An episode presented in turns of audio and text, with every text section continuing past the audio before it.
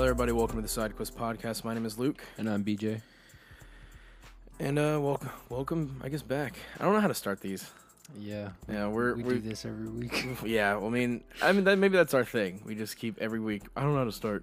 yeah. We'll figure something out. We'll have a we'll have a full like script to go off of at some point. But uh, welcome. Uh, we're on track.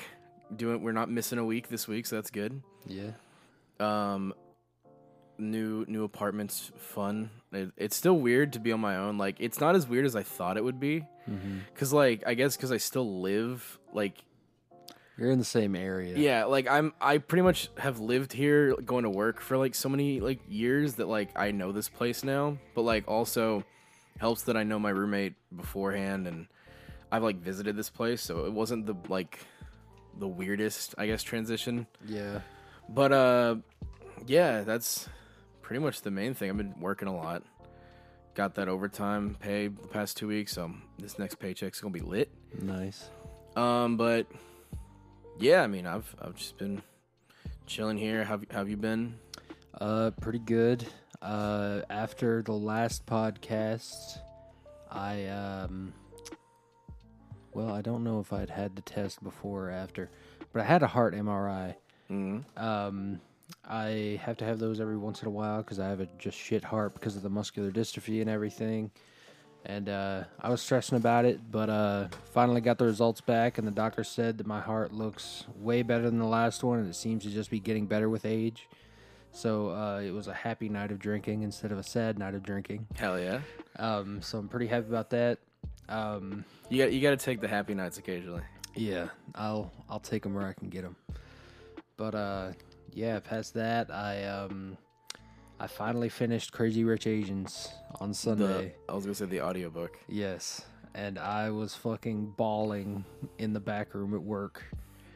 I um, we'll we'll get to that in the what we've been doing this week, but like I'm actually very excited to hear the the general like gist of this Yeah, because I'm the outsider looking in. I still haven't seen the movie, so I'll I'll get to it. But like I kind of want to like it's been fun being the odd man out Mhm. with this.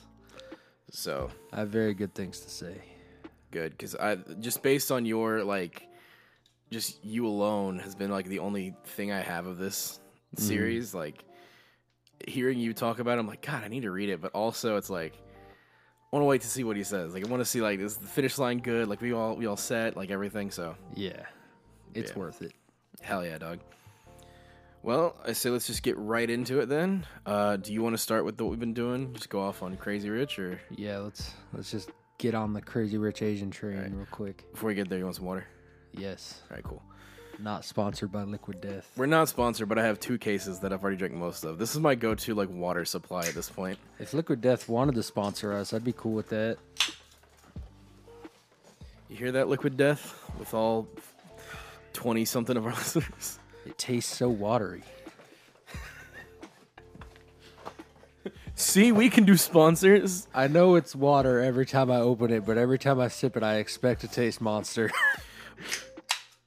It's not even that. Like, I, I went to the gas station once, and a dude was like, he he just kind of like glanced at it and was like, "Yeah, I can see an ID," and I'm like, "What?" He's like, he just went for the the alcohol, and I went, "Oh, that's water."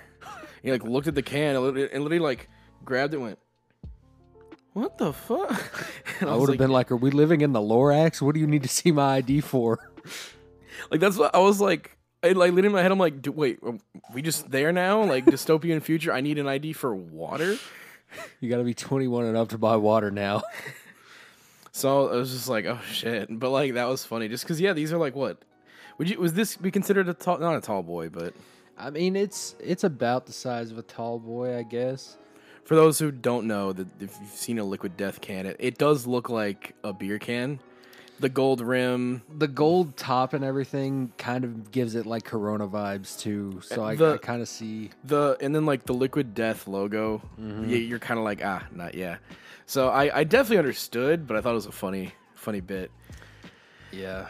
But yeah, so I'll let you figure out how you want to tell me what you've been doing because I, I know you've probably played some stuff, probably more disco, some crazy rich. So just unload, see what see what you got. I'll just start off with Crazy Rich Asians because that's at the forefront of my mind right Okay, now. Let me let me let me let me then ask some questions first, and Okay. we'll, we'll spiral from there. So, of all the of all the stories, because you this was audiobook, you you listened to it. Mm-hmm. Of all the stories you've either read slash listened to, how where would you like rank this? Uh, I mean, it's it's pretty high up there. It's very well written. Um, it really gives you a sense of like the world that it's in, even though it's very close to like our own world. You could, it gives you a good understanding of what's going on, even outside of the characters and their story and everything. So it feels like you're right there with them. Um, like because it it is you know, as the title would suggest, a world of crazy rich Asians. And without a lot of context, you know, you probably wouldn't feel as much for a lot of these characters.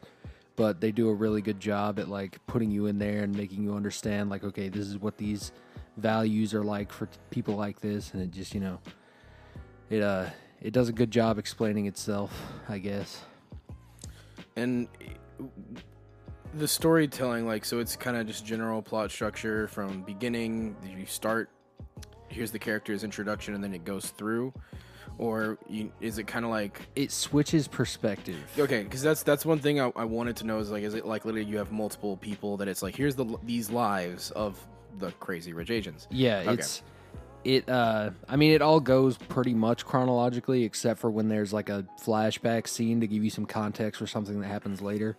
Um but everything every chapter starts with a date, a character that you're actually going to be following so you don't have to have that page or two of guesswork and then um like where they actually are in the world. So like a lot of times it'll start with Astrid and it'll be like okay, Astrid Paris 2009 something like that and you're like okay, Okay. so this is in the past, this is going to have something to do with something later. Um it without that sort of thing it could be confusing, but it's not because it's all in there and it does a good job of explaining and uh, characters reminisce on a lot of things and use uh, past tense language like that. So you always know what's going on, even though it can be a bit, you know, all over the place timeline wise. But uh, yeah, it, it covers a lot of different characters. Um, I want to say th- there's about five or six that get focused on throughout the whole book um, and they kind of cut back and forth between all of them, chapter to chapter. And the second book seems to be doing the same exact thing. Okay. I started that, by the way.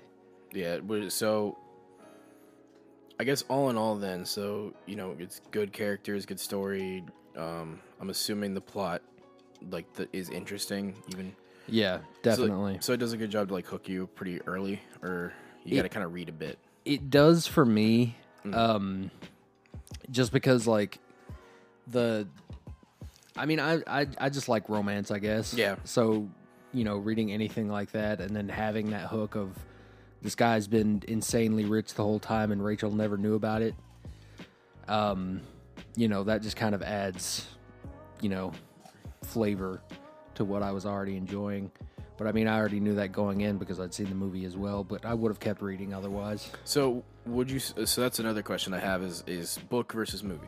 Would you say book would be the better option, or would you also be like, well, if you're not going to read, just abs- like the movie's still good on its own? Like, I I think the movie is very good on its own. Um, the book does a lot of the same things, but it adds so much more.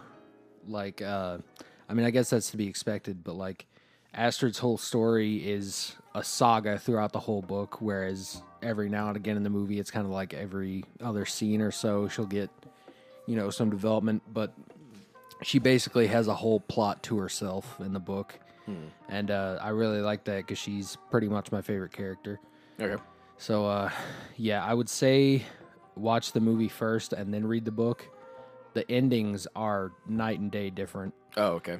Yeah, so that's something to consider. And I'm wondering Which wondering. ending? Yeah, do you prefer? I think I actually prefer the book's ending, but the movie's ending is really, really good on its own. It took a lot of like, well, I'm not finished with the whole trilogy yet, Okay, but it took a lot of liberties from the first book that I felt, you know, were warranted with the characters they had. So I, I don't think it did a disservice to the writing at all. yeah. And I was gonna say, I was, we're getting there at Crazy Rich Asians too, Hell yeah, we are. so we're probably gonna get that second book. Fuck yeah. But all in all, like, yeah, hearing you talk about this is like made me like really want to get into it. So I was waiting for the, the like which one to do first, like sh- movie versus book, because I'm like, I, I want to get the full experience, mm-hmm. and maybe I'll just you know read it then watch it. But yeah, it's it's been so interesting because like usually we're we're always talking about like comics and manga and like nerd shit. Yeah. And then you come in and be like, bro, Crazy Rich Asians, shit's fire.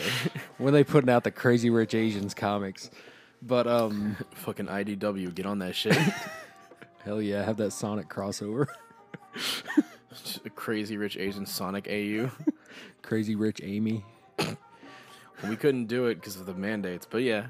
Yeah, I guess. But um I, I I don't think a lot of people know about this aspect of my personality, but I'm really into like Gossip Girl too. I remember, I remember you telling me that and me having like a legit like reaction, like, wait, what? Yeah, I fucking love that show. Which one though? Because the new one or the old one? The original. Okay. Because I know there's a new like rebooted version of it, and I'm like, I don't know if that's the one you talk about or like the original. I don't know anything about the reboot, Okay. but uh, yeah, I I really fuck with Gossip Girl, OG Degrassi. That shit slaps. Wheel, wheelchair Drake. yeah, Dr- that scene where Drake gets shot in the spine. It's hilarious. I'm be real, I'm real with you. It's so funny out of context. The way it's shot is so funny. He just turns around and starts running. It's so funny out of context 'cause I just saw the scene. I haven't watched Degrassi, so seeing that, I'm just like, fucking hell yeah. Yeah, it was a whole season build up to this guy becoming a school shooter, and then yeah, And he shoots Drake. I love that, by the way. Drake went from like, like actor in a fucking teen like drama show to one of the biggest fucking rappers in the world. yeah, that's not Drake to me. That's Aubrey. Yeah. but like, yeah, hearing you talk about this stuff because like to be fair, like everybody has like what I think we call those guilty pleasures, but this I don't think you're very guilty. I'm not guilty Yeah. about it at all. I love that shit. I mean, to be fair, it's like I'm the same with like Teen Wolf, yeah, where that show is objectively just shit. It drops plot points. There's so many loopholes. Character motivations whack. The only reason people like that show is because season three was fire yeah. and everything else was just like, eh, I mean, it is it is what it is. But like, I love that show to death. All stupid drama bullshit and all like, like it's so funny. Like I love the fact, by the way, the so the guy who makes it is gay, right? Mhm. And so that show, like, usually you watch a lot of these like drama shows and they're very objectifying to some of the girls and whatever. Teen Wolf is just all right. So how many shirtless dudes can we fit in this season? And I'm literally sitting here going like, is this what it's like to be objectified? Okay, because like Jesus. I'm talking like anytime they get a chance, because like there's a lot of locker room scenes. Just any anytime Derek's on screen, they're like, all right, we got to find a way to get his shirt off. Like it, it's so funny to see it. Mm-hmm. But like, you you've told me about Gossip Girl, yeah. and I I I've been wanting to watch it, just based on your recommendation. And like, we have a lot of similar tastes, so I feel like I'd enjoy it. yeah. But I also don't need to sit there and like just turn into like a fucking 16 year old girl, just going, oh my gosh, I mean, how it- did that happen? I, I feel like it has very similar vibes to Teen Wolf, so I think you would like vibe with it really hard once you got into it. But um, yeah, Dan, I still think Dan is a cunt. Uh, didn't deserve Serena at all. Um, Chuck Bass is the fucking OG. I think you'd like him.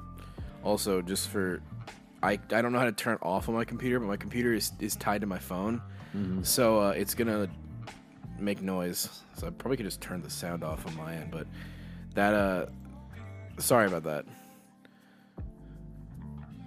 But um, yeah, like so. I guess all in all, Crazy Rich Asians, ten out of ten.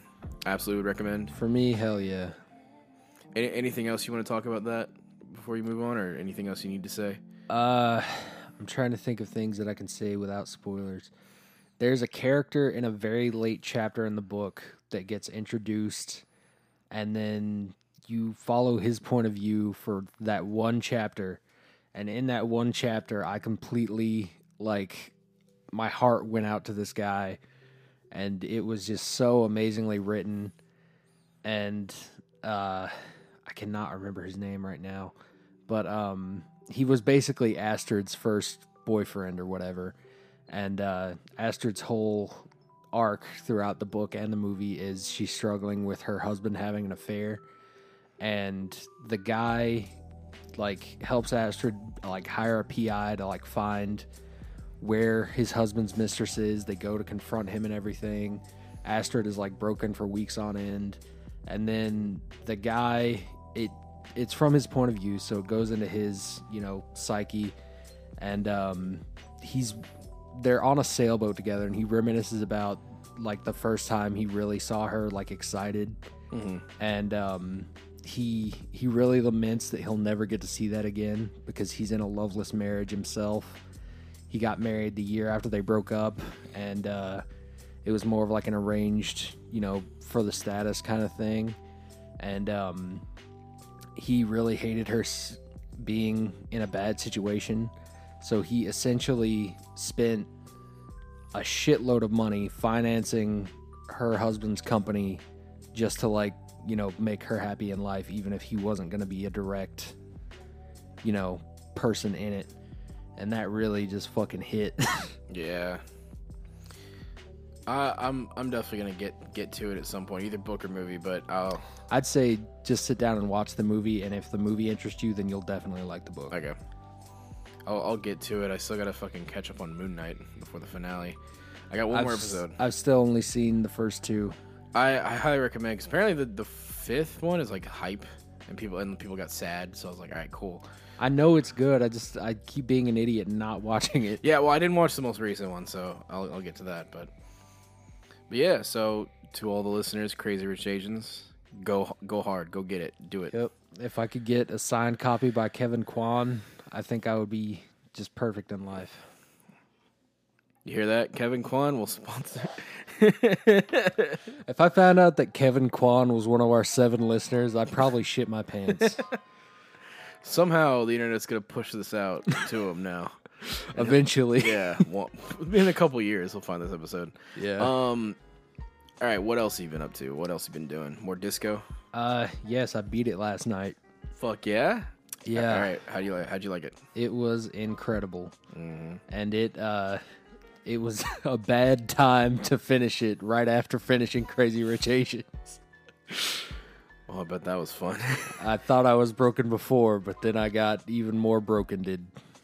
All right, how uh obviously story's great, writing's great. How how did you did you play with the dice? Did you did you take some chances with some of the the the uh, the dialogues? when I absolutely had no other choice, I would roll it, and sometimes it would come out on top. There was one moment in the game where it was like a no-win situation, and a lot of bad shit went down. But um, getting to the end of it and like seeing the culmination of everything that I did, and you know the uh, the finality of that last dream that he has and finding out that he's had that three times a week for however many years, that really hurt. Yeah, it's man, it's it, I I still need to finish it, but man, dude, what I got to, I still to this day like the writing is good, like and how self aware they are yeah, about like obviously the voice in your head and like all this other stuff. I love the just like they they make you deal with whatever consequences you got to deal with. Like if you mm-hmm. fuck up, it's like hey, you got it. You have to go through. yeah, You can't back out. There's not an easy way. There's not like a oops, I I misclicked button. It's like no, fuck you, deal with it. yep. And I think it's so good. But yeah, how would you just talk about it? Like what what what about disco world building everything? Like go go forth. Yeah, the world building was incredible. Um, Harry building him the way that you want to build him and connecting with him however you do, I feel like fits no matter what style of play you do. Um, you know, the mysteries are there. They were really compelling, and there was always something new to find out about this murder, and let alone the billion other side quests that you can do. Um, uh, the, I think I already said this, but the music is incredible. Uh, I've been thinking about downloading a lot of those tracks. Um, like every character is well written, and you can't really like they're all multifaceted in a way. So there's not one that you can really just like hate to their core. um, and it's just full of heart, like to the brim, emotional, thoughtful, just incredible. I recommend anybody to play that one. It it it always had that because like a lot of these games have like the, you know, choice based system that's like very detailed. Also, sorry, there's yard work going on outside my apartment. Um, these like heavily detailed worlds. Jesus Christ. Um, like Fallout New Vegas is one that like has heart, and I'm gonna pause this real fast.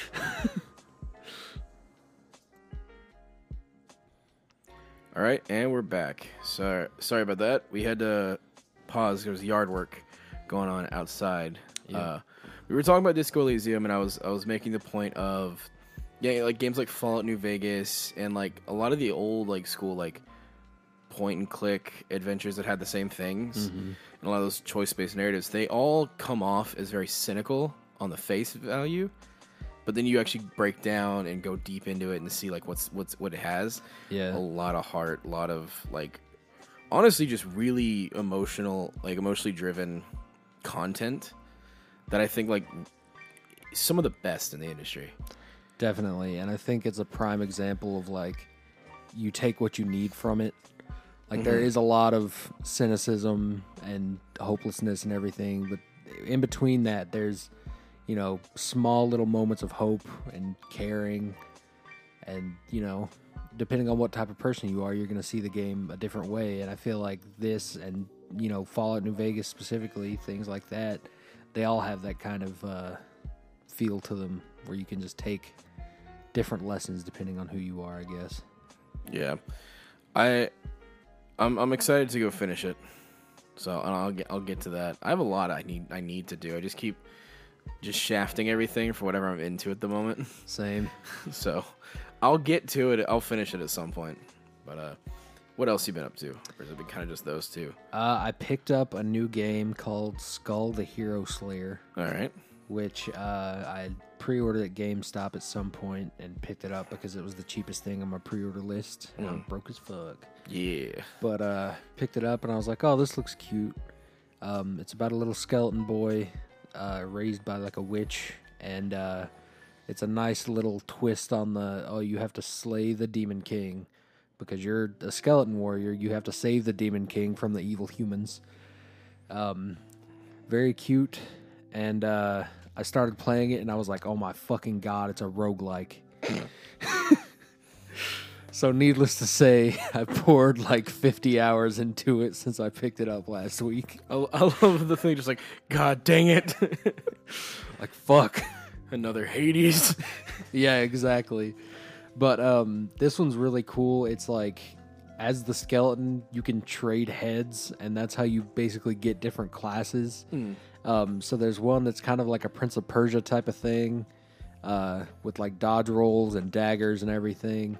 There's one that's a jester where uh, your whole thing is like throwing daggers into enemies. Okay. And once you get a certain amount of them stuck, there's a higher damage that goes into them.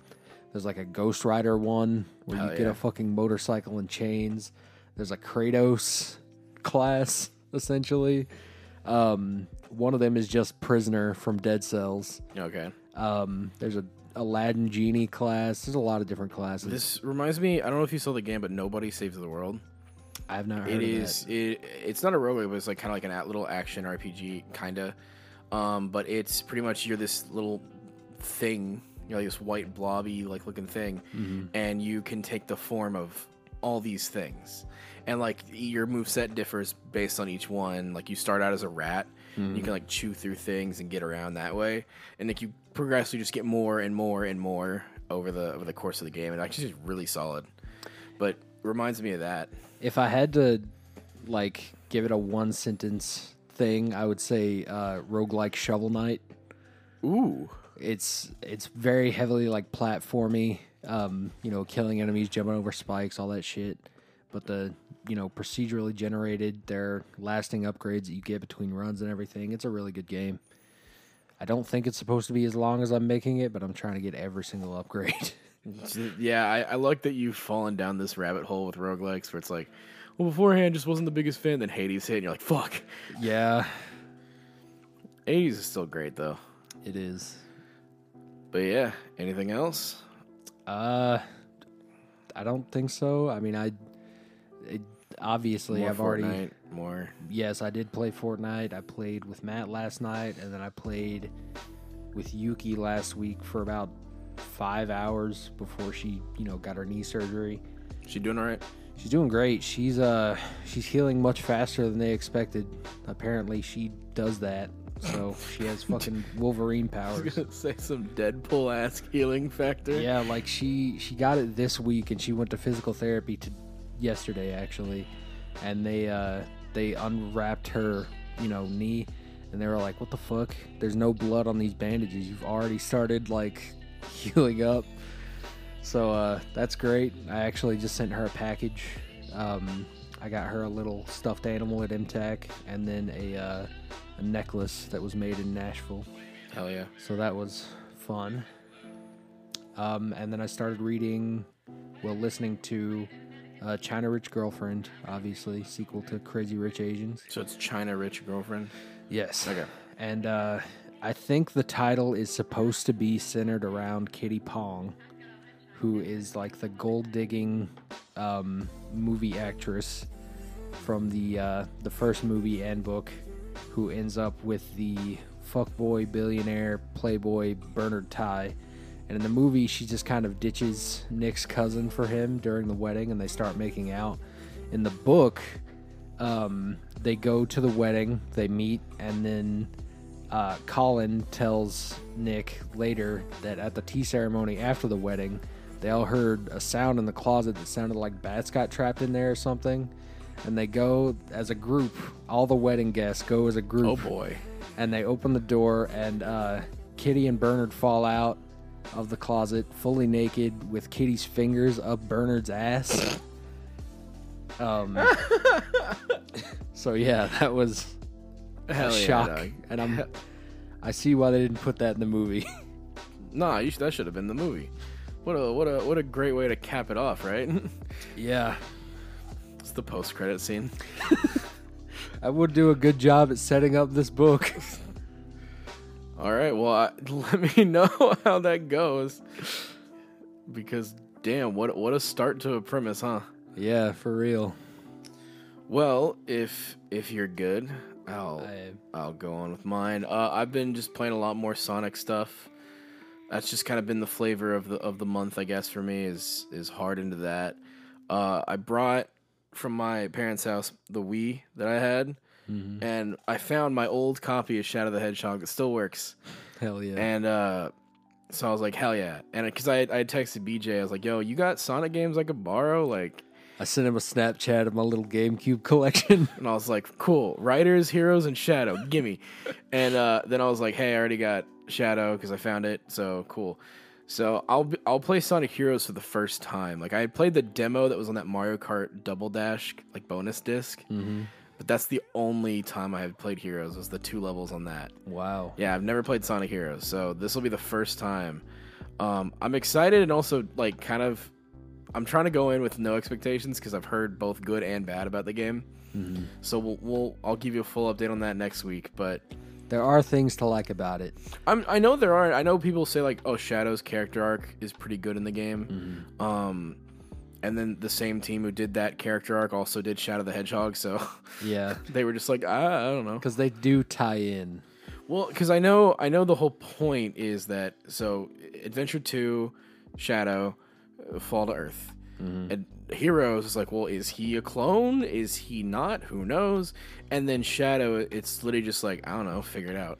Yeah. Depending on the ending you get, and then there's the true ending, which has a missable quote from Eggman, where he goes, "You're the real one. I, I saved you from space. Don't worry, guy." and which the fact that that's a missable quote. If you beat if you beat the final boss fast enough, you just won't hear it.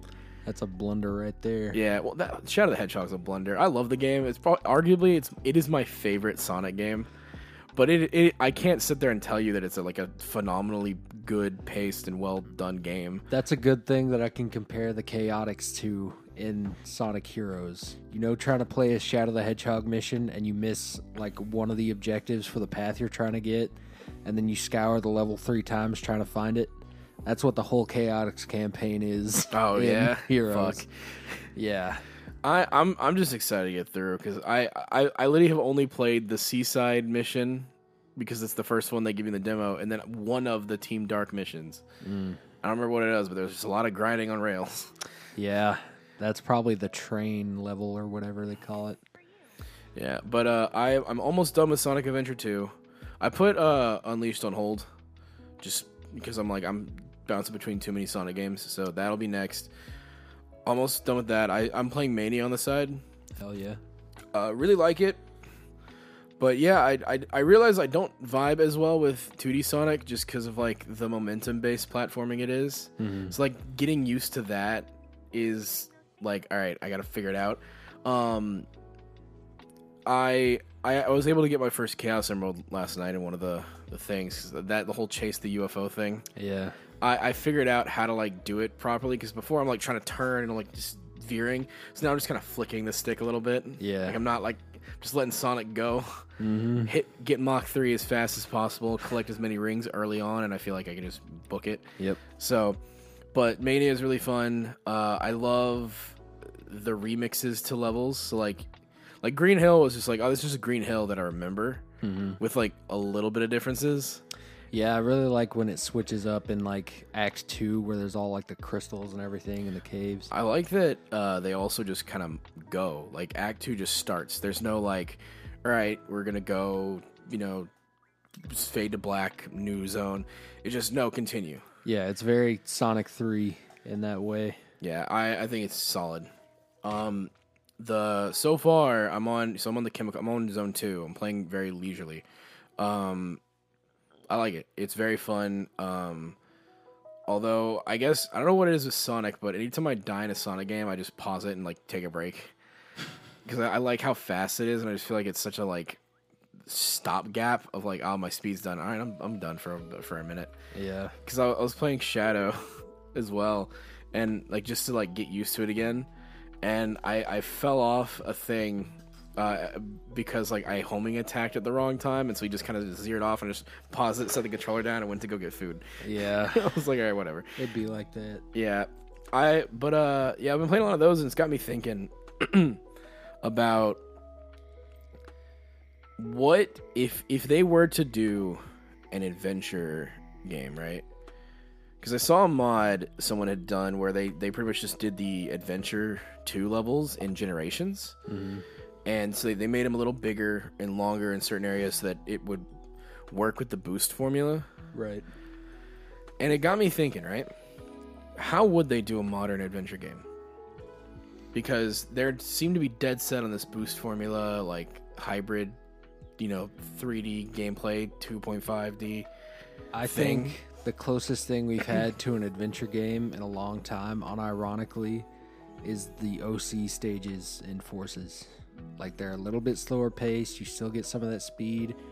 A lot of them are more cinematic, and then you know there's more room to stretch your legs and explore levels because you're not going as breakneck fast.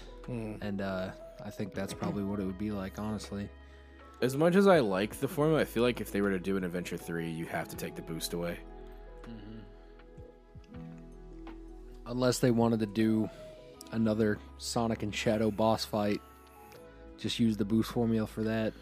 I well, my thing. So I know they're not gonna just because the mandates, which I'll get to, which they're mainly comic mandates, but they seem to have them for the games as well. Mm-hmm. But um, there's this.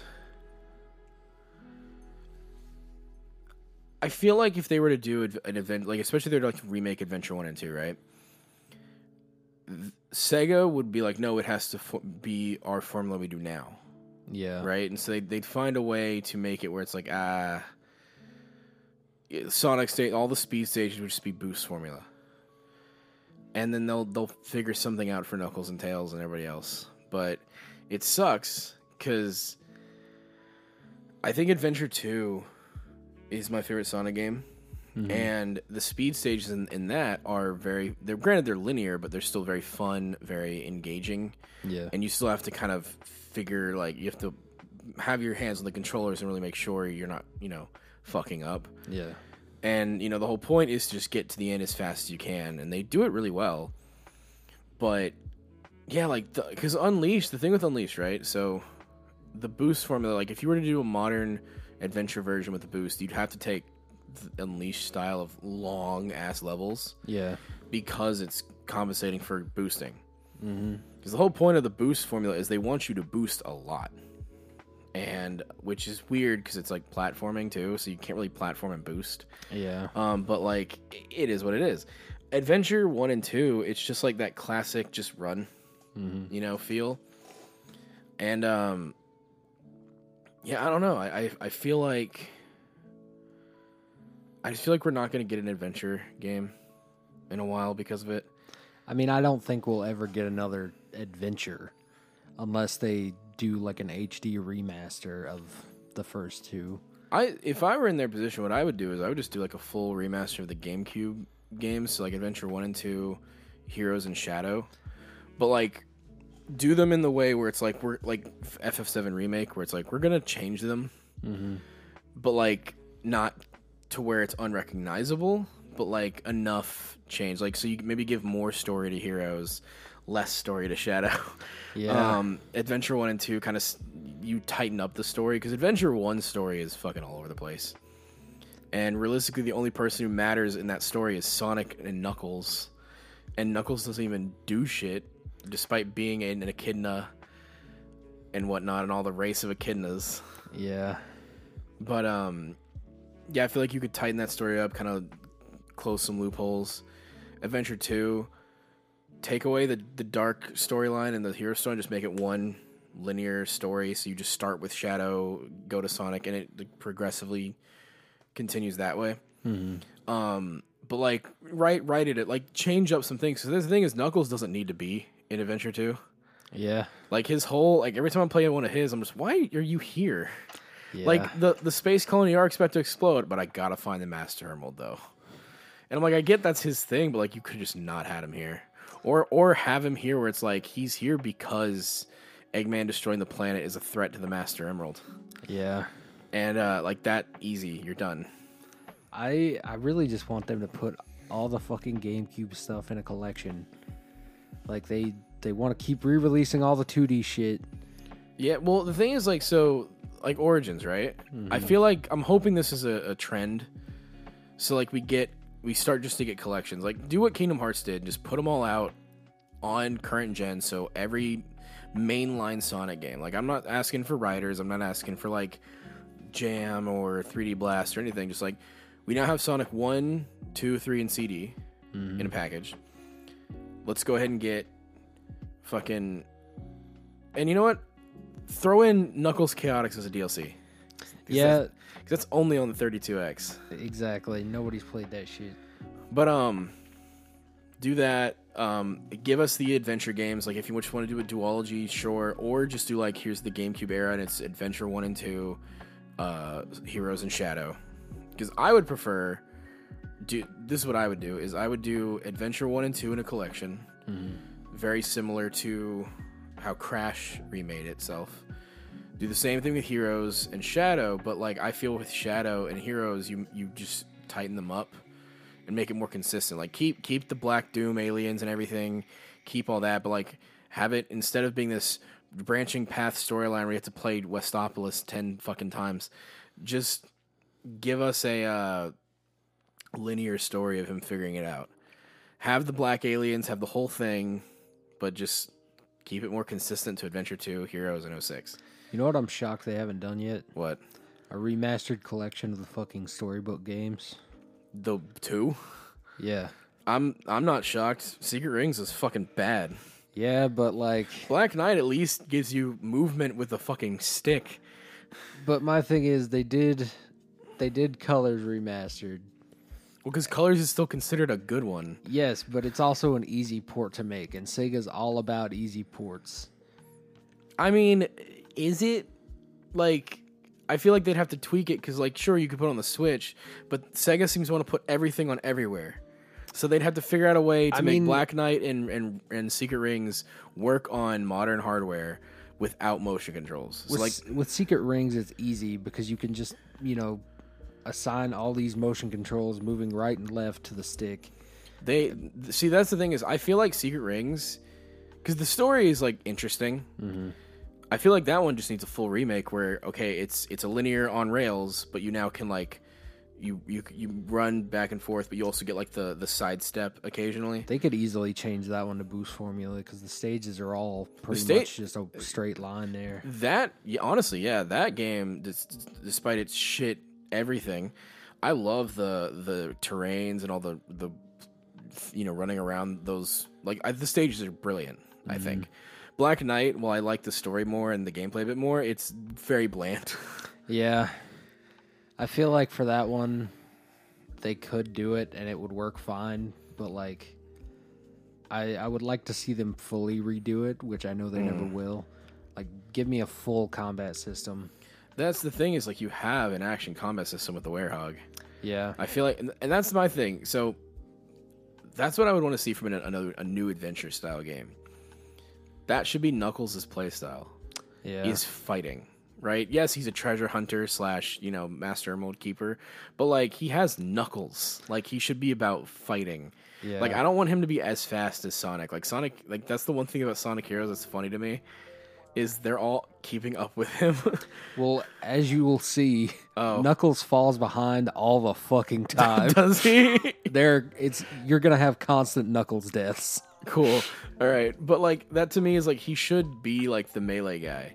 Like I've I've thought it where if you do a modern adventure game or a modern take on it, Sonic gets the boost formula, sure. Um, like Sonic Shadow boost, maybe Blaze. Like let's let's t- let's let's give three teams, right? Sonic Shadow Blaze or boost formula. Um, Tails, Silver, and someone is like puzzle solving and more like Throw cream in there. yeah, cream in there. So they're more puzzle solving, whatever.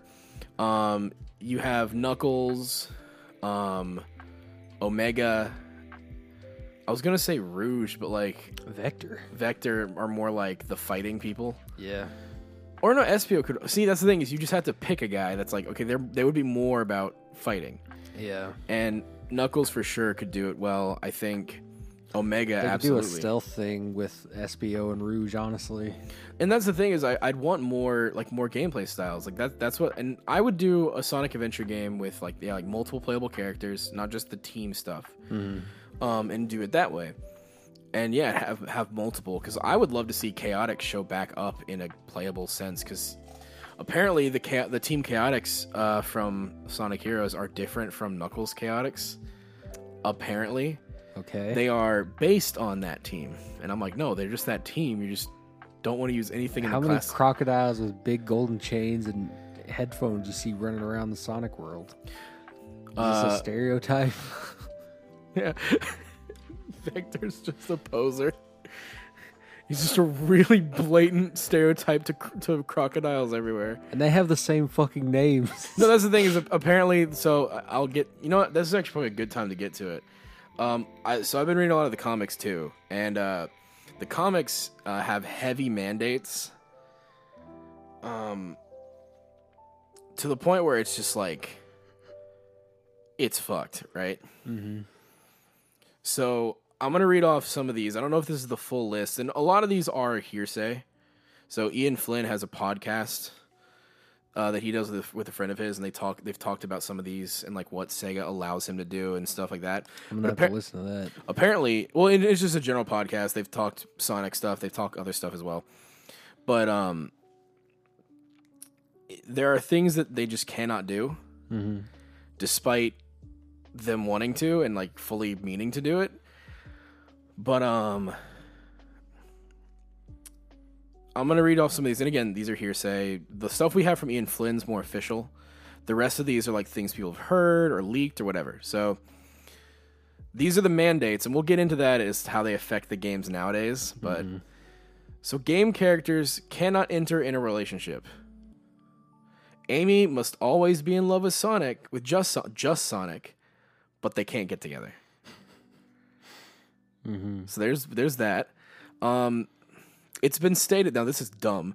Uh, it's been stated that there is no money in Sonic's world, and that anything that alludes to money, such as rings acting as currency, is strictly forbidden.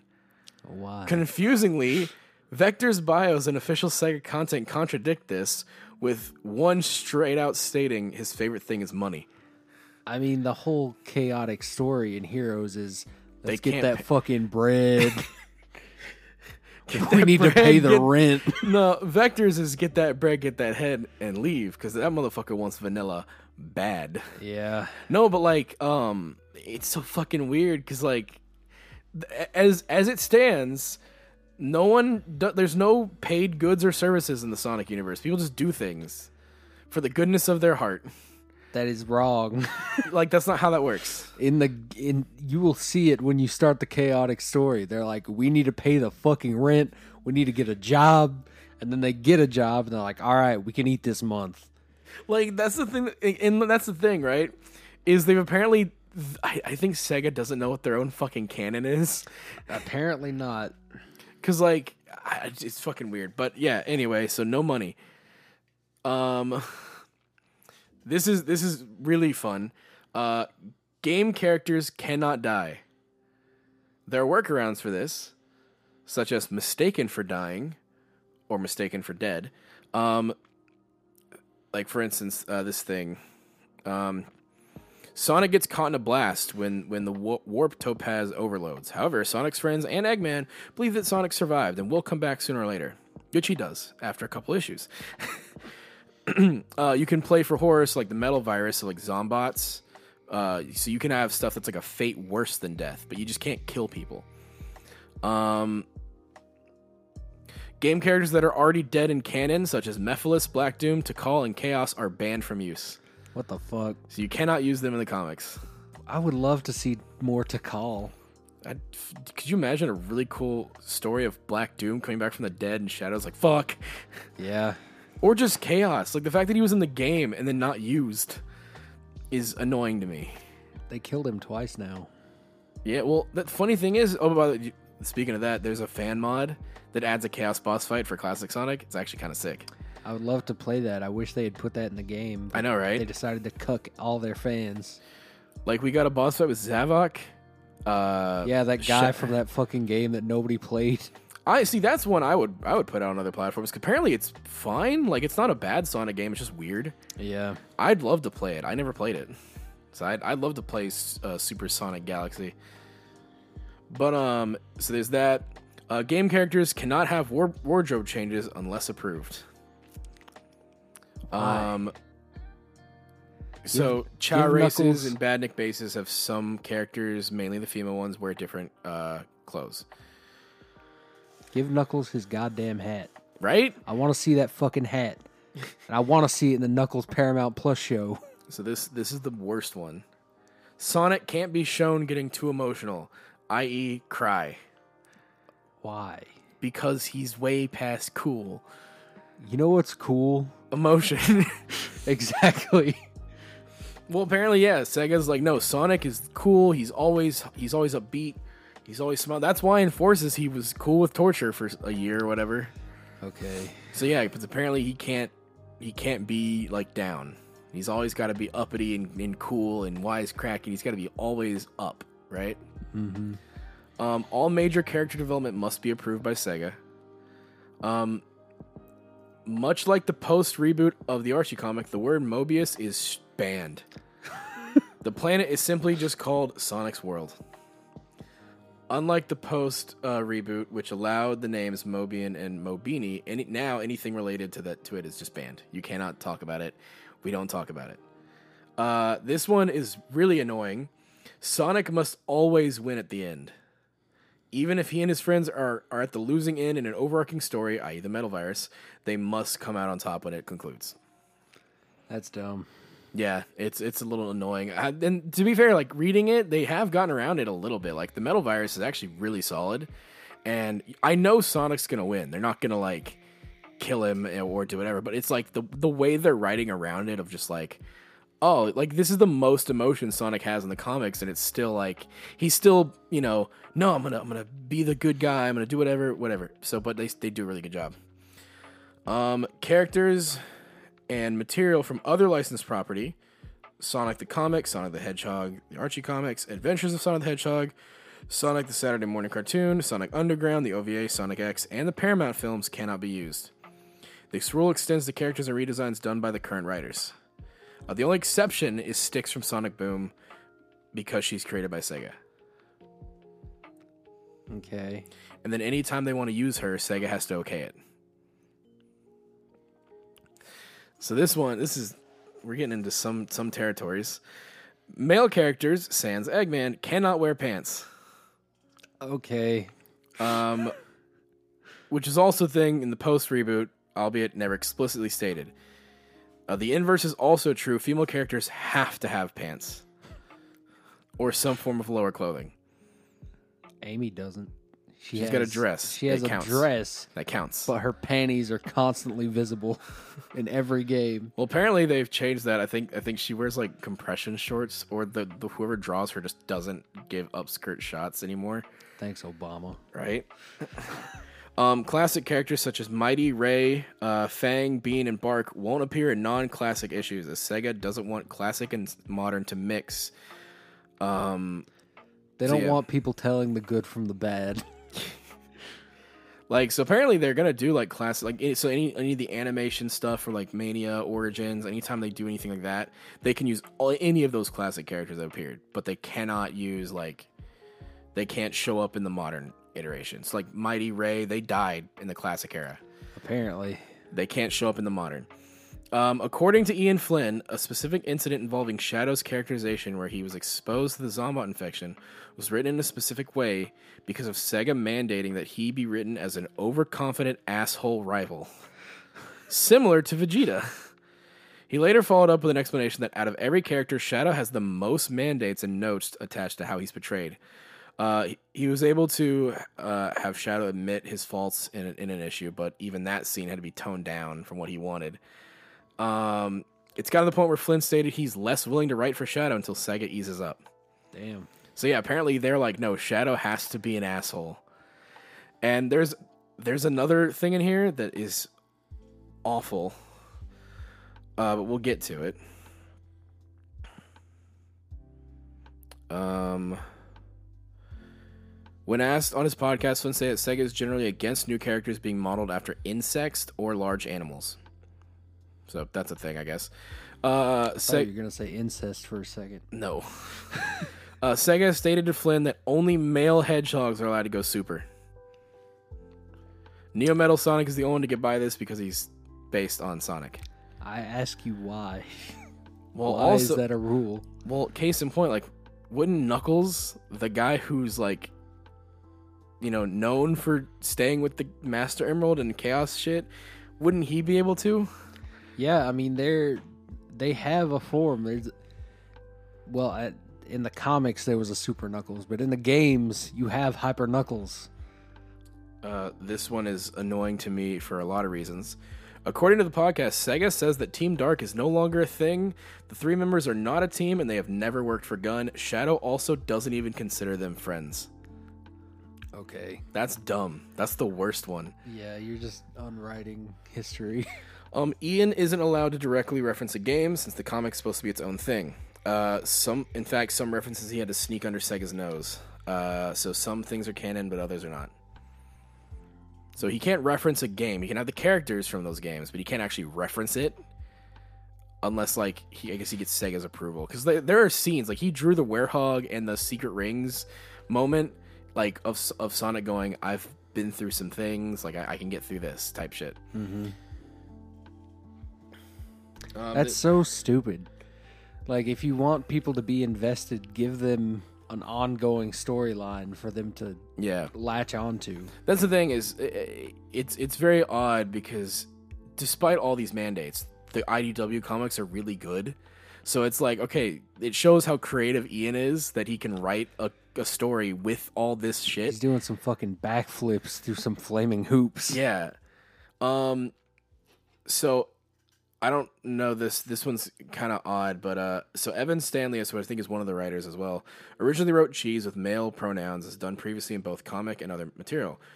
But requested by Sega, all Chao will be referred with neutral they them pronouns, um, from issue thirty three onward. while it can be justified since Chao in general have no gender spec- specifications or whatever, it more falls into we're doing it just so we have an inclusion thing.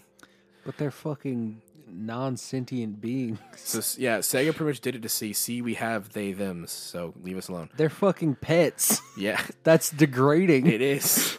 it's dumb. It's it's really stupid, but like it makes sense, I guess. It's like okay, I guess they'd be they them's, but also like like if but They're if pets. their specific reason. yeah, it's very then, like, stupid. If if it was like Tangle or Whisper or something like that, if it was an original character, Oh, that's another thing. Uh, as the mandates, Tangle and Whisper are just really good friends. see that's fucking gay. They didn't make Tangle no, and Whisper. no, no, it's not gay. They're just really good friends. That's apparently so. Ian Flynn, because someone talked about because in there it, after the Metal Virus arc, there's a little uh, part in a panel where Tangle's like arm over over Whisper and like smiling at her with a little blush on her face, and Whisper's just kind of like cheekily smiling, but like put the mask over, like whatever. So it's like, oh, that's cute, but it it's just be it's I guess their reasoning is she had a little bit too much to drink or something. Point is, they cannot be together because no relationships, apparently. Suck my cock and balls, Sega. You didn't make them. Let Yeah. them do what they want with their characters. Nah, they're they're Sonic characters. They can't. This is all fucking Ken Penders' fault. I know it. No, no. That's see. That's the thing. I was gonna get to that. The reason these mandates are so strict is because of Ken, because he got so much creative freedom with the Archie comics. Sega's like, no, fuck that. We're they're getting as far away. So everything is. So I think every character, if I'm if I read this correctly, I think every character is owned by Sega. Nothing is Ian's. Nothing is theirs. So like anything that's in the comics, Sega has has control over.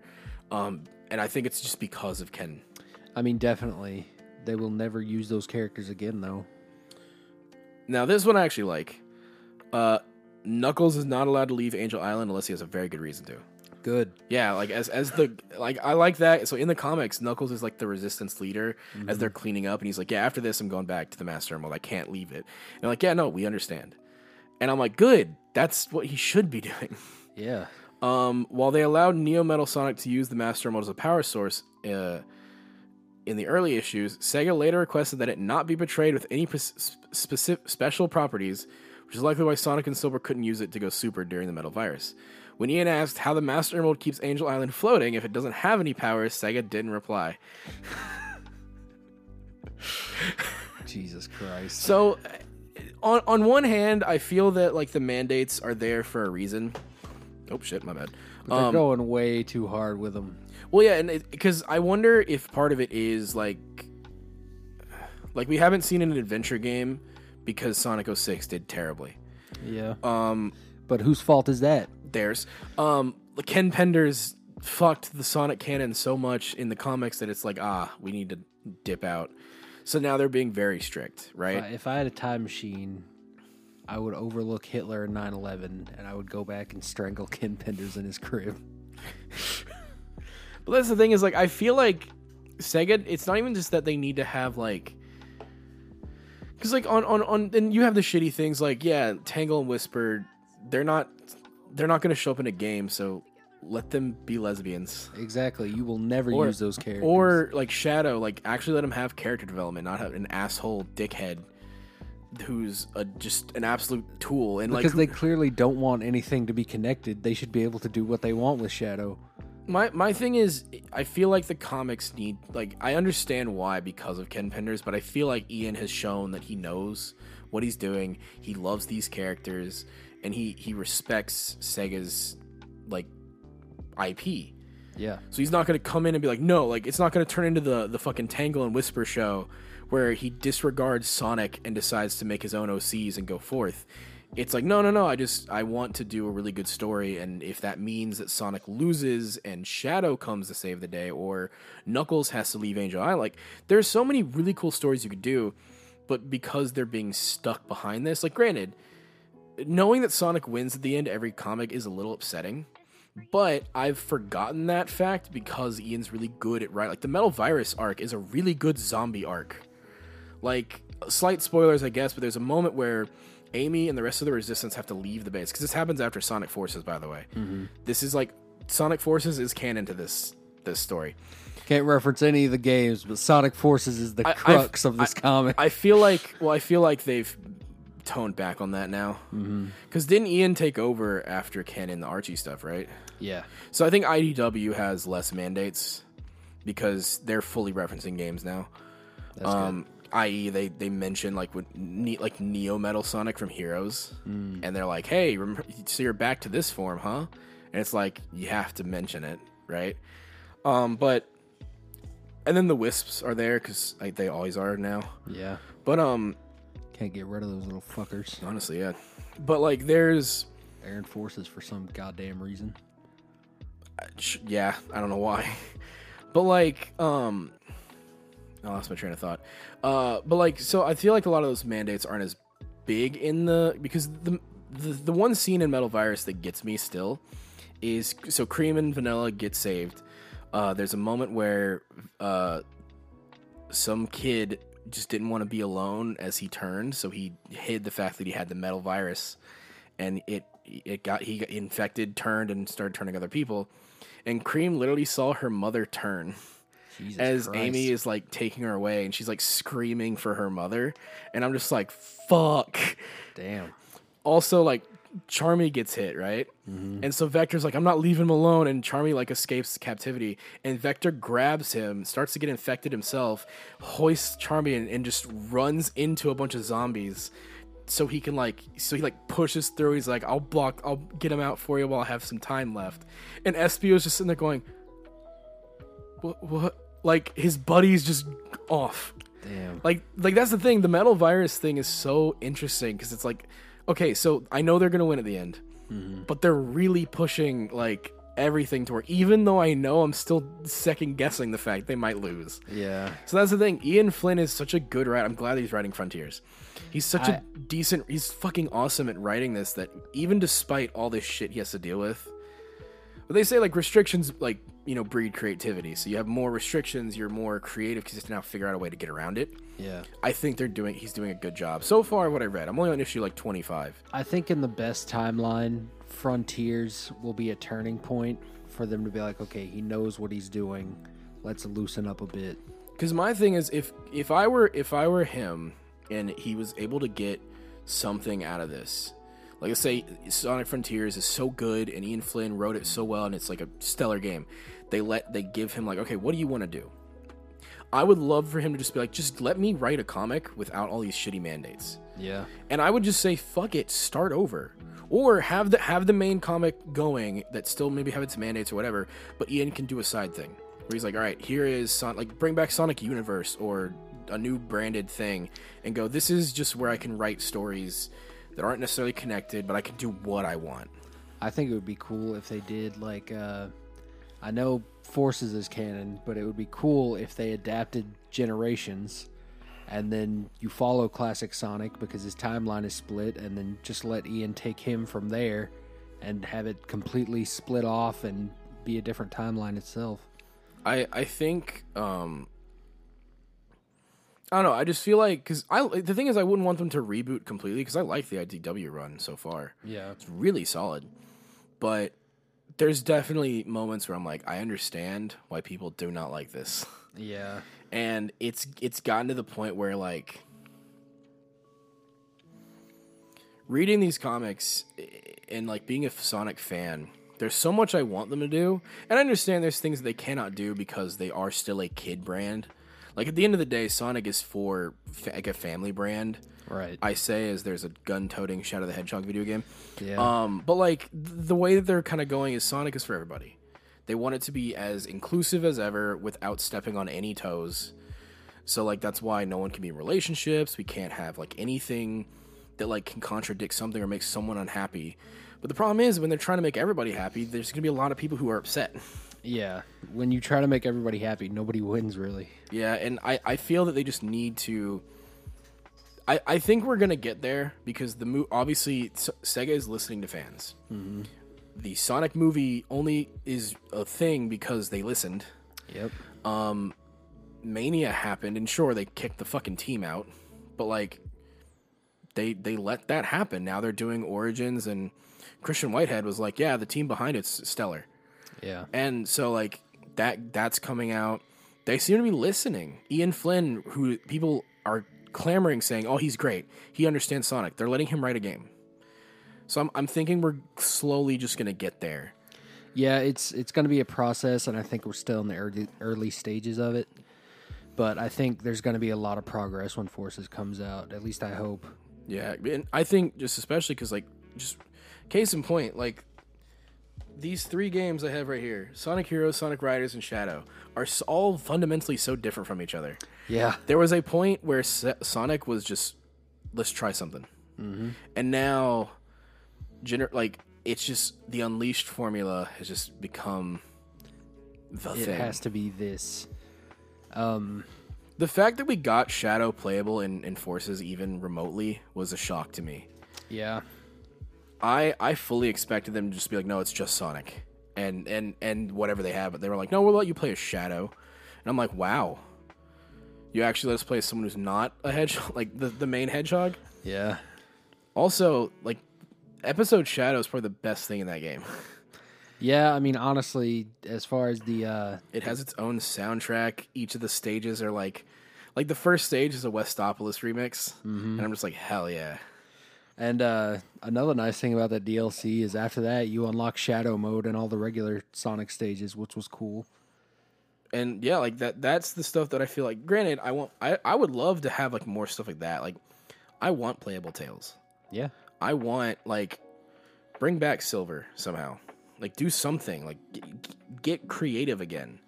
Like yeah, secret rings is kind of shit, but at least you tried something. Yeah, and it a, a lot of that sti- a lot of that stuff in that game was really fucking cool. Darkspine Sonic. Yeah, I, I like that, it, and I like how the Jason Griffith's voice, where he's like, ah, ah, "What is this power?" Ah, and he's just like, "Hell yeah!" But like, I don't know, man. Just like, try something. Like, get get weird. I don't need Generations two. I, dear God, I'm I'm glad Frontiers seems to be something new, Yeah, and I'm hoping it's like that. I'm hoping the leaks are true that we can play as other characters. I'm I really have my fingers crossed for that too because it's been a long time. You think we'll we'll get any any news on this this summer?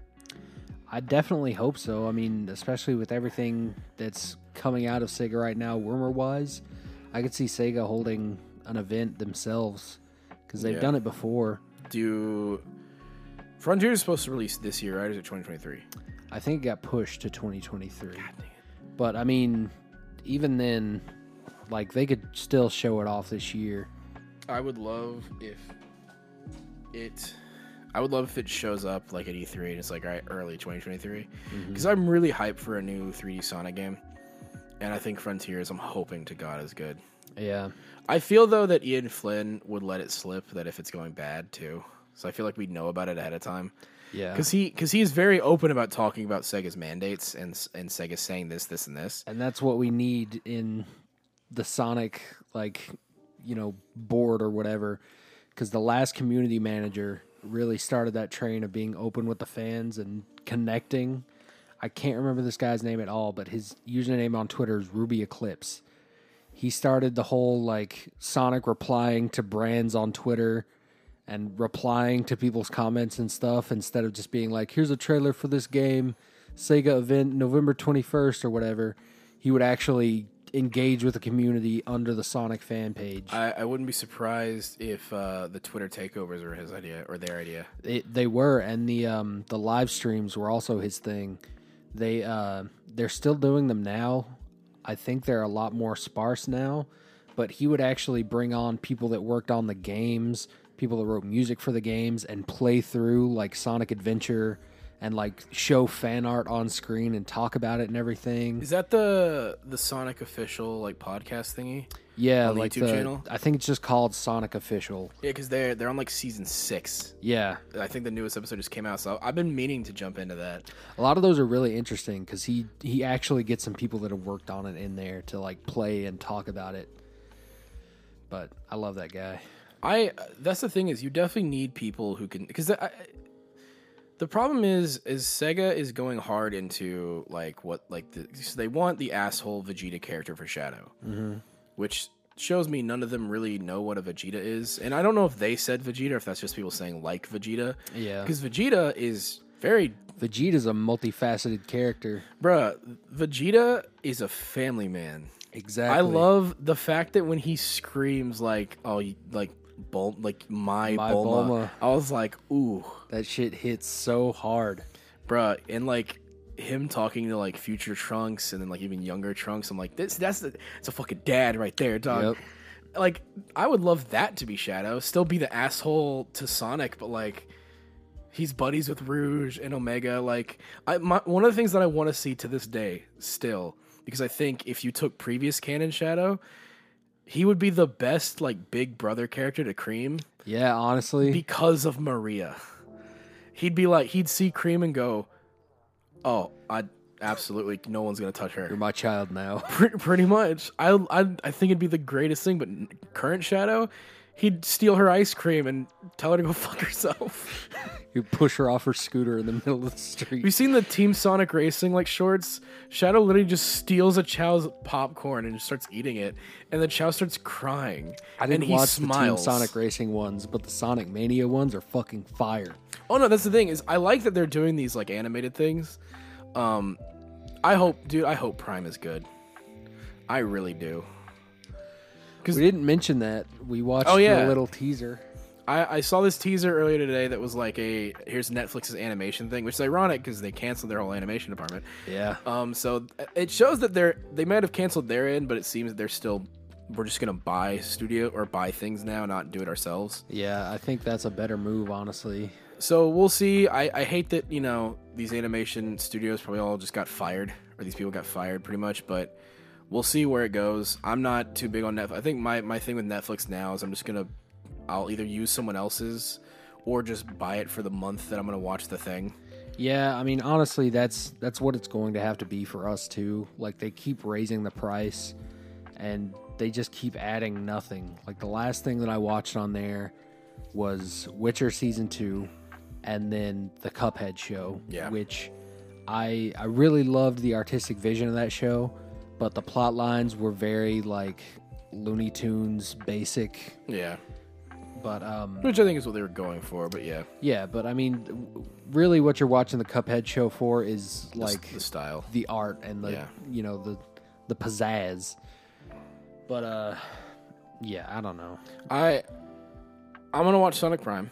Mm-hmm. Um, I want to see more, but I'll watch that and then I think they will probably. Well, I'm I'm not sure. I don't know what anniversary it is right now, but um, I could see them doing a Sonic anniversary event and just talking about okay, we have their- Origins Their coming out. anniversary, I think, is for Origins. I think. okay, I well, think perfect. June June twenty third is Origins, like the, the anniversary, I think, or whatever they they consider. You know what blew my mind today? What? Pulling out that Sonic Riders case and seeing Sonic 15th anniversary on it.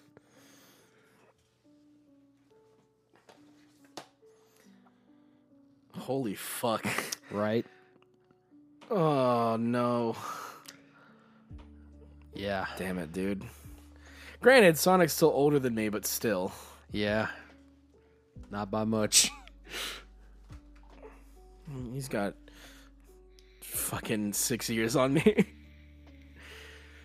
no, but like, I don't know, man. It just we've been on a lot of Sonic stuff recently with the past two podcasts, but like, it's it's just so interesting to see how Sonic reacts to things because they're very vocal with their fan base, Yeah. but they also are very strict. yeah. and and then you see like other other other like studios like no one else is this like involved with their fan bases it seems but also like being a sonic fan is like being in an abusive relationship it seems yeah, it is these days. yeah where it's like god dang it bruh I had an idea after the last podcast. oh yeah Um, Virtua Fighter 5 is coming out. Kiryu's definitely going to be in it. Hmm. You know what I want to see for that season pass? sonic Sega All Stars. ooh Give me Beat. Give Yeah. me Ooh La La from Space Channel 5. Sonic. i think we might just because we're getting uh we're getting a new uh jet set yeah. And that would So- be good publicity for that. I hope I hope those leaks are true. If we get a, like a official Sonic Five, and you know Frontiers having like the playable characters and all the other shit, hmm I, I'm hoping. I'm hoping against hope, dog.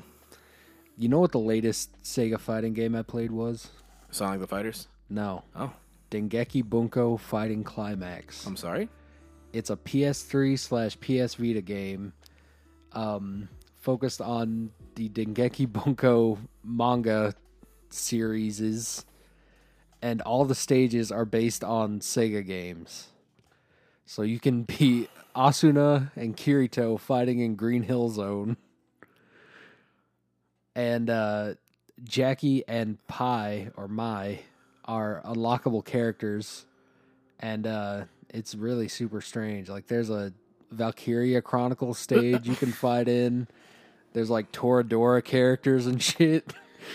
Now I gotta see this. What the fuck? It's really weird. There's like a little personified Dreamcast girl straight out of like Hyper Dimension Neptunia or something. Jesus Christ. Yeah, it's super weird. See, that's what I want to see from Sonic, dude. I want some weird shit. Like, get crazy. I don't want to see just another boost formula game. Like, friend, like that's why Lost World was so interesting to me when I saw it. Mm-hmm. Because it was like, oh, this looks really cool. It's something Different. different. Yeah. And sure, it may have been uh, a hit or miss, but like, as long as they're doing something, right? Like, as long as there's something weird, something out there, that's all I care about. They try to take some liberties with the story in that one too, making it a little more emotional. Well, yeah, because apparently that Sonic was legit like, I was too late to save my friend. Yeah, and then the cutscene just ends. Like that's the thing is I I hope to God Ian writes such a good story with Frontiers. Because and you know for a fact if Ian's involved, there's gonna be a huge comic arc about it too. Yeah, Like that's the thing is I'm I'd be excited to play the games and then read the comic line for it. Mm-hmm. I need to find the issues for Adventure One and Two because I want to read those. hell yeah. I, I want to read those because I feel like that would be fun. I want Sonic Frontiers to be just CW's The Flash. The early CW Flash, Yeah. not not later. Sonic, you just gotta run faster. Just Shadow on the mic. Sonic, run, run Sonic like and Shadow fight Silver with fucking lightsabers. I love that I showed you that. that's just the dumbest fucking thing. Yeah.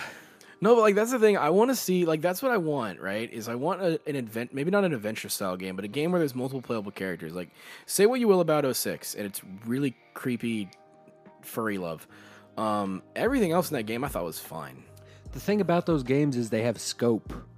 Yeah, And Sega's in the last couple games, they're not willing to give us that scope. like I'm gonna be real with you. I miss the days where Sonic had to fight an Eldritch horror final boss. Mm-hmm. Dude, nothing is more hype than Unleashed final boss. Yeah. That shit is fucking cool. Unleashed's opening cutscene still gets me. Unleashed Unleash has some of the best CGI. And then even Sonic 06 fighting like Iblis, Mephiles, whatever the fuck. Like the fact that like yeah, you, you went from like, oh, we're gonna we have to like win the day by getting all the chaos emeralds and, and Sonic, Shadow, and Silver going super, fucking awesome. Yep. Like that's the thing. I missed that.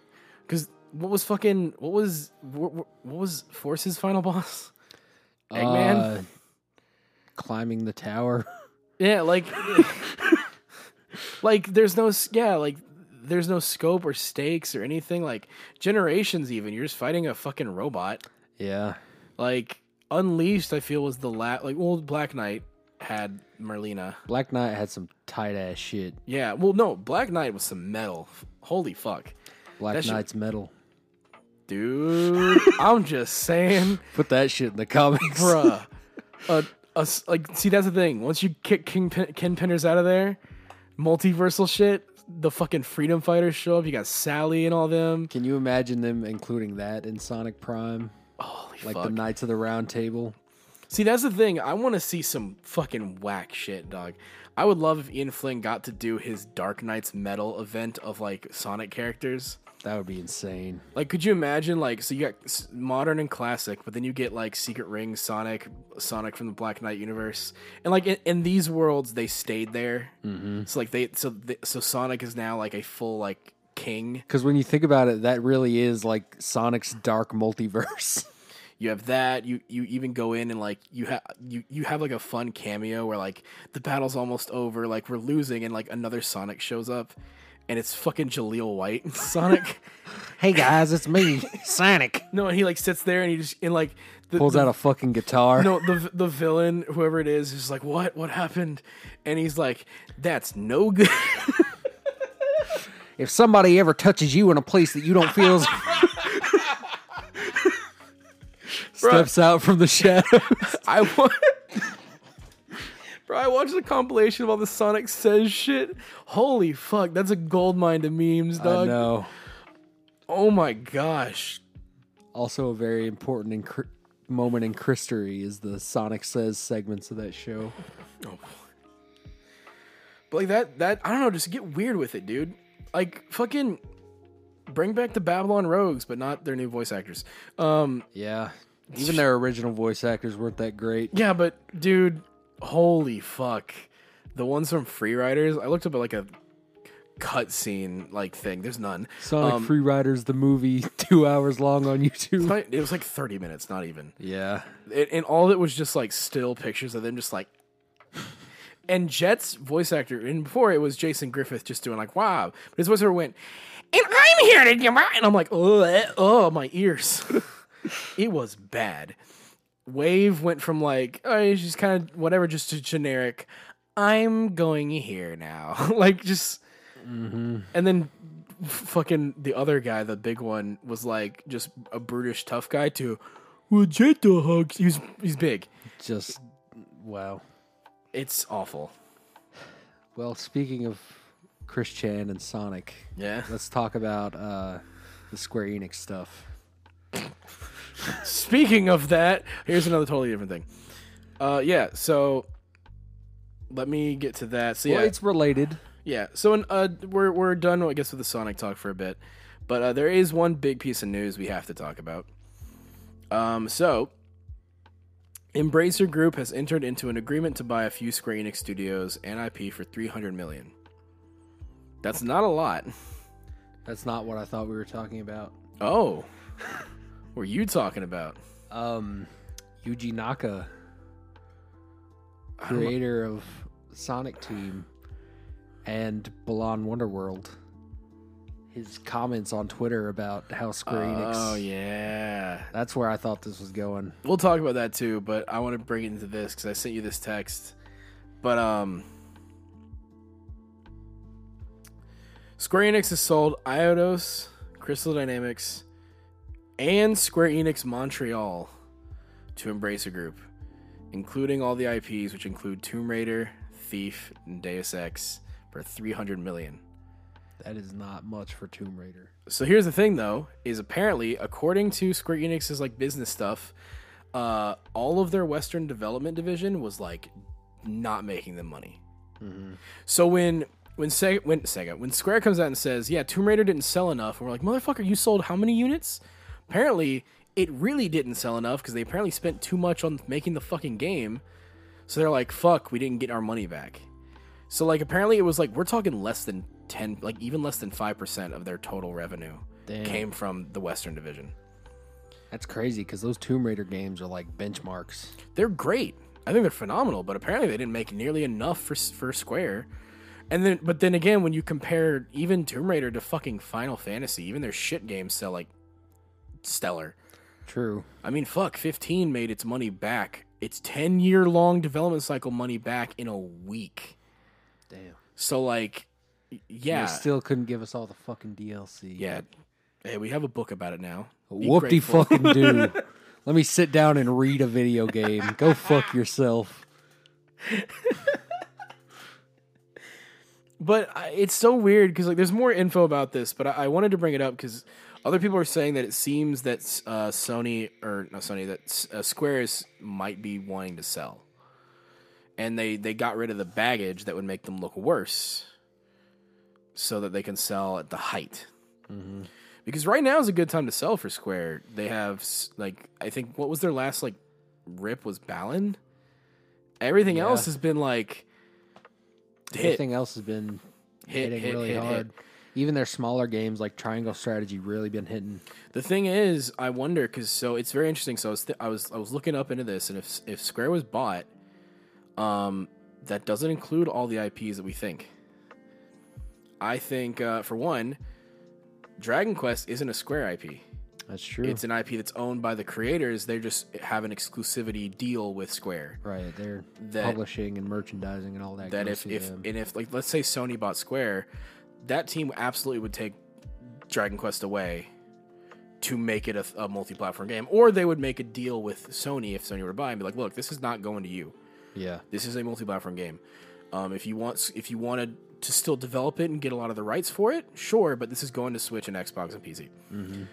Because yeah, Dragon Quest Eleven, I think what was it? The Switch ver- like the Switch version alone sold more than the PS4 version yeah, and in Japan, even. when the Switch version came out, it had vastly more content than the PS4 version, and then they basically ported the Switch version back to PS4. That's the thing is they ported the Switch version. Like the if you buy the deluxe edition, it is actually worse than the base game, like graphic wise, because it's the Switch version ported. But like it, it's crazy how much stuff that Switch port got. Like they remade the whole game in 2D pixel art, and they redid the soundtrack with a full orchestra instead of just the shitty MIDI tracks.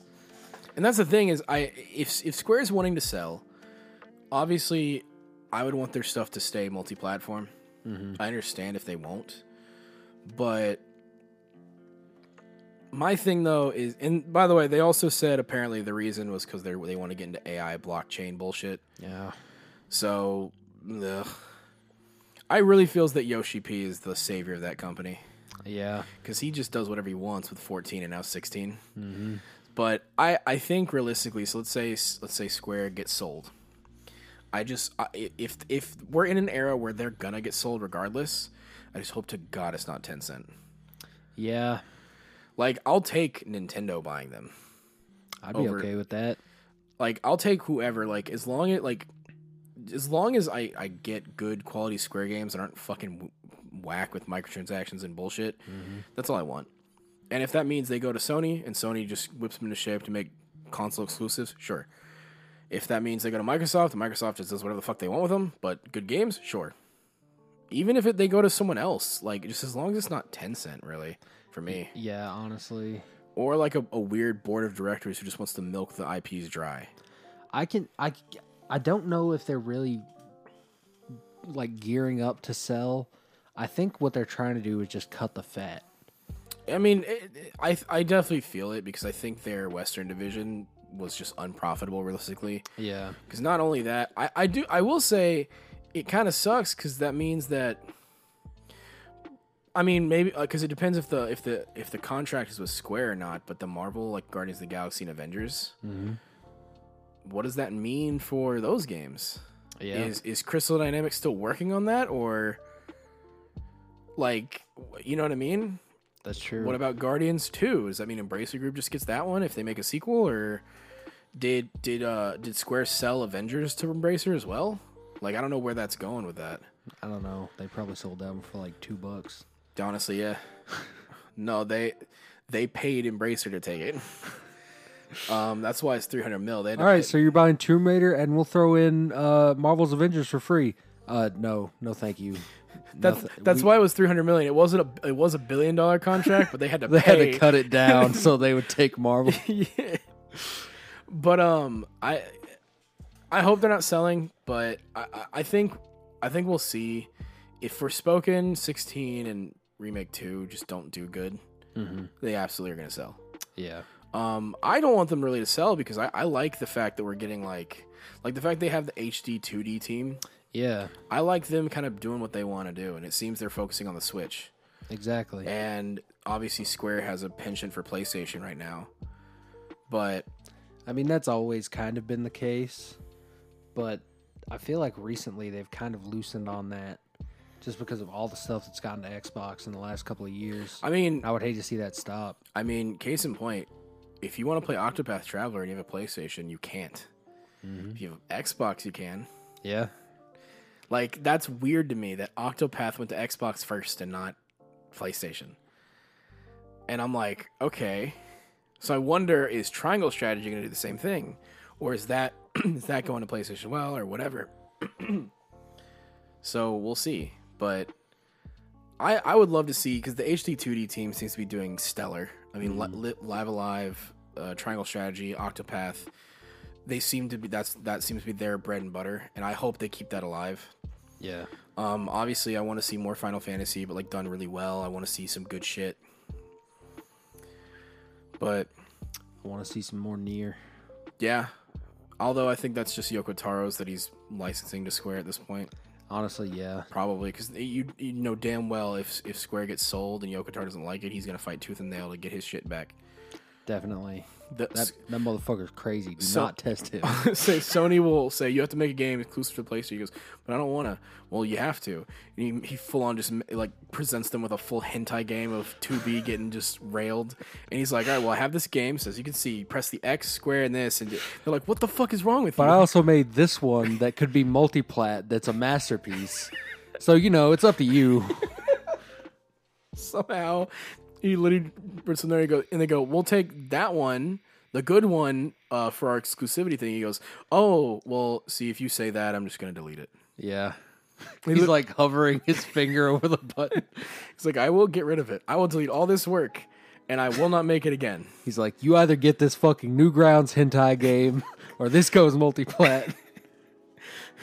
He threatens to blow up his mask. He's like, you better fucking do it. The thing's been a bomb the whole time. So Sony's like, hey, uh, can you not make your female characters like thick as fuck? And he's like, I would Okay. rather die. no. And the next character model is she's fucking huge. and he's like, how about that? I turned the jiggle physics up to 300 on this one. The running animation is. The titties are fully clipping through her head. and he's like, so what you think? Sitting there with his mask, smiling, and I'm just like, "Ah." He's made the source code so difficult to understand that nobody can touch it but him. That's what we find out is all these games have been just him. he has no team. He's just a fucking. He, doesn't, he just doesn't sleep. I could see it. No, but I, we'll see. Let me know about. So obviously, if Square sells, they sell. We're at a point where we can't really do anything. You know, millionaires are gonna be millionaires Yep. and sell their shit for how much they want. Uh, tell me about the Yuji Naka stuff. So Yuji Naka came out on Twitter recently, um, and he, his whole thing was basically, "Hey, I can talk about this now. The lawsuits are over." Um, apparently, him working on Balan Wonderworld was the worst experience as a game developer that he's ever had. Square did not give him any freedom, kept enforcing deadlines, pushing up and up and up to the point where he you know, he did win awards for the game, and he was not even allowed to go and accept these awards. He uh, he was so mistreated at Square that he had to go and take them to court, possibly more than once. But um, his whole Twitter rant basically came out to Square doesn't care about their developers, and they definitely don't care about their fans. And that was a huge bomb to read from Yuji Naka, indirect creator of Sonichu and regular Sonic, the lesser known character.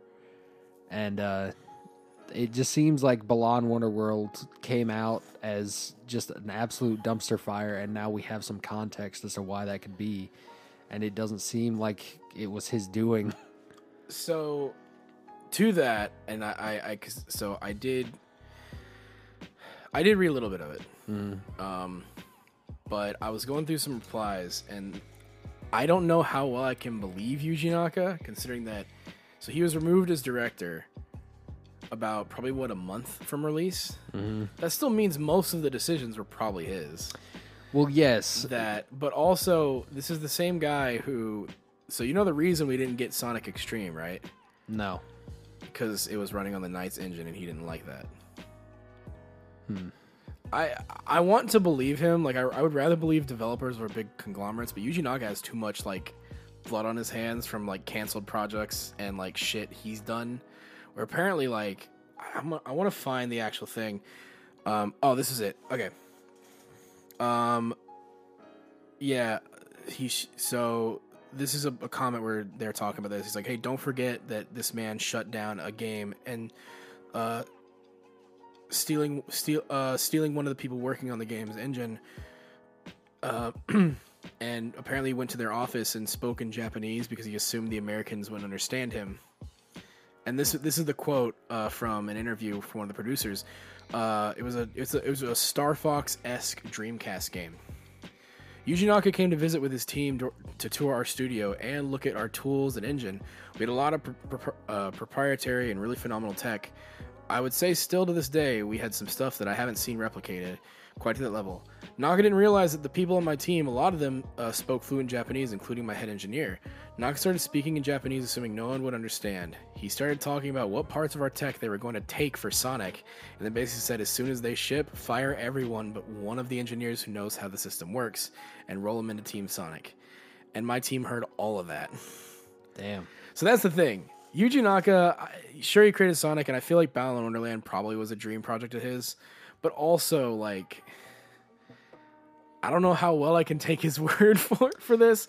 I think it might be a mix of both. I think realistically, he probably was taken off the project. The lawsuit obviously was a thing, but probably Square might it might have just been Square wasn't happy with what he was giving them, and they're like, "Yo, uh, the fuck is this shit?" And he was like, "It's my masterpiece." And I, I, I pretty much it was probably just like Yuji Naka is a different type of developer than Square wanted. Yeah. I feel like they, they probably thought, oh, well, we've been doing really well with Yoko Taro, so we can handle anything. Yeah. Again, I, I definitely, I hope that I mean, if he if he was wronged, I want to, you know, that sucks. Um, but I have a hard time believing him. Yeah. I think you're right. I think it is a little bit of both. like, definitely Square has shown they also don't really give a shit about some of their developers. They definitely don't give a fuck about fans. You seen their fucking merch website? Fifty dollars for a three-inch Sephiroth plush. Yeah, they really, yeah, no, trust me, I'm well aware. Yeah. Did you get those Snapchats I sent you by the way? The the Warrior of Light thing I found at McKay's. Yeah, that thing was fucked up. Yeah, there was also, and I, I didn't buy it because I, I was like, I'm not trying to buy anything, but there was a Play Arts Kai Yuffie figure Oh, in box, dude. and I was like, fuck, I really wanted to buy it. I own one Play Arts Kai, and it's Skullface from MGS5. Hell yeah. And it's it's definitely the nicest figure I own. I I'm probably gonna get that Noctis one that came with uh the deluxe edition because I'm probably gonna buy that at All point. the uh, FF15 ones are like you can find them for super cheap compared to what they came out at now. yeah, I might do that just to have them all because I love that game, Yeah. even even if it's not as good. But I it sucks too because like on one hand I just feel Yuji Naka is, is like a very specific creator, so like he does things his way. And it's like if things go against that, he's very much like, no, fuck this. This can't. I, I hate this. That's kind of the problem with all Japanese developers from that old guard too. Yeah, It's like if you don't make the game exactly how they want it, they fucking hate you and your family, and everything you ever done is wrong. Yeah, it, it sucks because like I'm sure Balan Wonderland was was gonna be good. Like mm-hmm. had he given have he had he got to do it how he wanted, I bet the game would have been fine. I bet we would have been like I'm not saying it would have won awards and been like this next level oh shit thing, but like I bet it would have been like, hey, it's a pretty good cult classic game. People are gonna like it. Very similar to how people like NiGHTS. Yeah. So like I feel like it would have been fun. I found some very interesting stuff out about NiGHTS recently. They had a cut character in the first game that was a uh, kind of a mirror character of NiGHTS that was supposed to be a boss called Self. Ooh. And uh, yeah, it's a very interesting rabbit hole I went down. But like, it's it's the same way with Miyamoto, right? Like the day that Miyamoto dies, you're gonna see a big shift in how Mario is made. Well, even then, apparently Miyamoto also is one of those people where it's like he's very specific Exactly. about yeah shit. Because like, what was it like? The thing that came out that like Miyamoto didn't really give a shit if Metroid was playable or not. He just didn't like what he saw, so he said, "Fucking change it." yeah. Yeah, I I fully yeah. When Miyamoto either steps down or dies or whatever, we're gonna see. Like, I feel that the floodgates are gonna be open. I really hope that once that happens, Koizumi steps up into that spot because Koizumi is the fucking guy. He's the director of just pretty much everything that goes on with the Switch. The um Koizumi seems like such a chill guy, honestly. he's a fucking dope dude. I would love to meet him. But uh he is the sole reason we got any story in Mario Galaxy and he had to fight Miyamoto tooth and nail That's, for that. that's the thing too is like Miyamoto is like is so dead set in how he thinks games should be made because he's at, he came from an era that made games like that. Mm-hmm. Like look at Super Mario 64. There's no fucking story. yep. Look at even Mario Sunshine. Barely any story. Mario Galaxy, as you know, it's like, oh, I like the story that was in that, but the fact that you had to fight for it, Yeah. yeah, I think Koizumi needs to be the next guy. I hope so. I, I definitely hope so because the day that Koizumi gets the like flagship a Mario title, that's going to be the most story heavy. Like Mario has lore now type of thing. No, the first Koizumi becomes president, he just goes. He's literally sitting there at, at his desk, and he just he just puts up a switch case, and it just says "Paper Mario Thousand Year Door." and he just goes, "There it's go." time. He's just like, "Here you go, have fun." I think he would do it.